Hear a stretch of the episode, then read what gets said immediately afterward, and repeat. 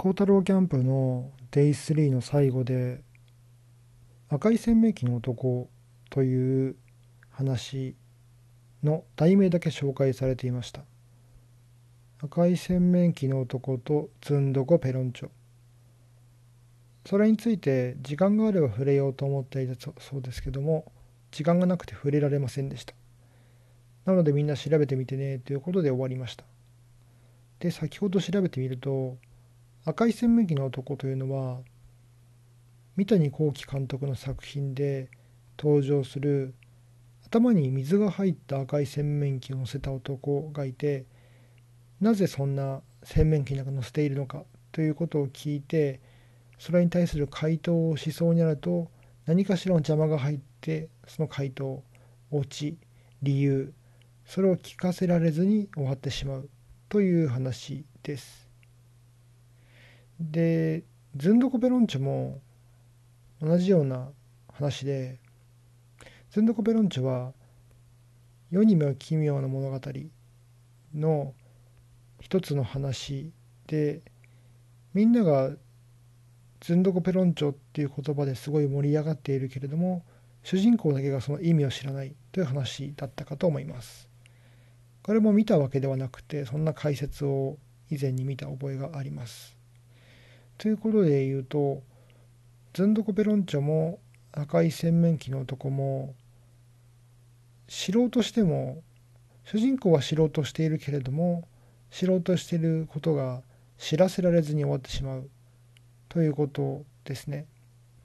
まあ、つまり何て言うかオチまで語られない話に対してどうするかとか自分はどういう態度をとるかそんな話のように思います。でこれでちょっと思い出すのがパルチバールとパルチバールまたは聖杯の話聖杯の物語だったかなそんな感じの話がアーサー王関係の話であってでこれも成り立ちというか始まりから面白くてそもそも誰かが書いた作品でただその誰かというかその作者が途中で亡くなってしまってその亡くなってしまって途中の宙ぶらりんになった物語をモチーフにいろんな作家が続きというかその物語を書いていくっていうような位置づけの物語です。それだけでもなんか面白いですよね。孤独というか誤配というかそれぞれの文脈で描かれていくっていう感じで決して当初の作者が意図した文脈ではないものが作られていくっていう面白さがあります。でその中で割と何て言うか学びが深いなっていうシーンがあって主人公であるパルチバールが旅をしていてでパルチバールがある城聖杯城聖杯の城に着きますで聖杯の城で艦隊を受けてとてももてなされて大宴会を行います。で大宴会の中で異常なシーンに出くわします。大宴会の中で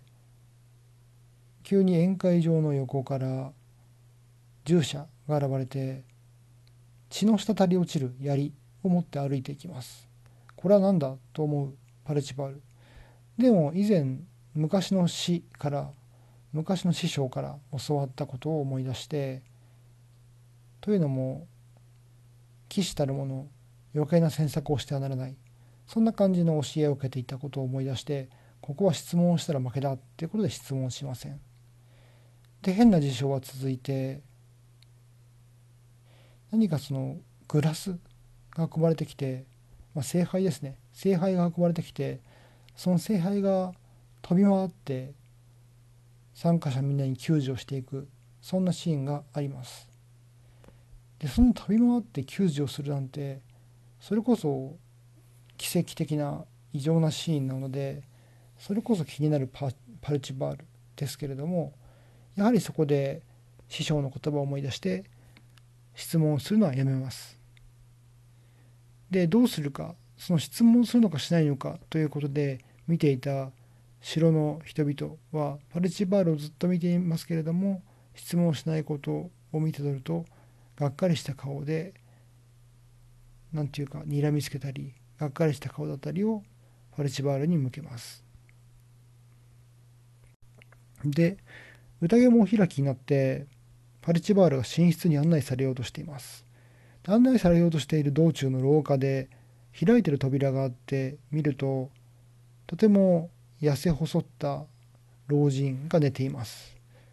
まあ、割となんでそんな人がいるんだろうとかいろんな疑問が湧きますけどもここでもぐっとこらえます。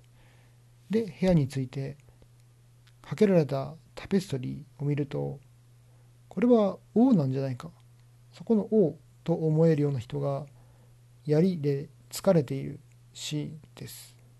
これはと思っても特にパルチバール質問まではしません。まあここで急に聞くのは物粋だろうということで明日の朝に疑問に思ったことを聞いてみようぐらいの気持ちでパルチバールは寝ます。そして起きた時には城がしんと静まり返っていて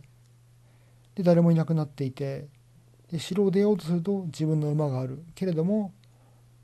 お前は呪われたっていうことで呪いの言葉をかけられますでここでパルチバールが気づくのが質問をしなければならなかったってことに気づきます。適切な時に適切な質問をしないと全てが失われる。というふうなおそらく学びがあるような話です。定期的にこの話を思い出して非常に何だろうな、まあ、行動と言い換えてもいいかもしれませんけども適切なタイミングで適切な行動を取らないと何も生まれずまあ、呪われていくは言い過ぎだけども何も起きずにそのままの状態が続いていくというふうなことかと思います。というとこここまで来てさっきの赤い水面洗面器の男と照らし合わせると対極にあるように感じますね。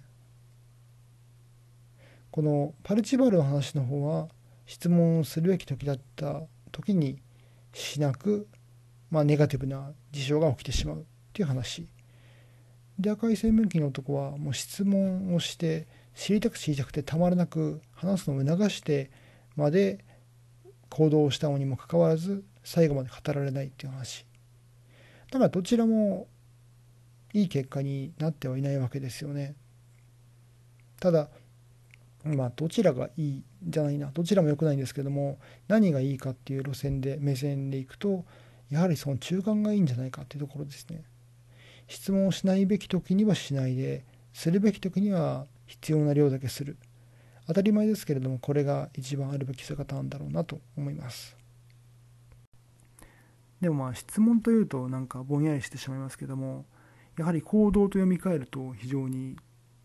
身につまされるものがありますし、まあ、よく動きづらい中でも自分も最近動いてるなっていう自分に感心したりもしてます。ただまあ何でしょうねすごいきちんと活かせるまでは至っていませんけれどもただ学ぶとか何か行動するって意味ではまあまあ多動的に動けているんじゃないかなと思います。ということで今回は孝太郎キャンプの最後のワードで赤い洗面器の男を検索したことによってパルチバルトまたは聖杯の話とつながって考えられたという話をしました。それではまた。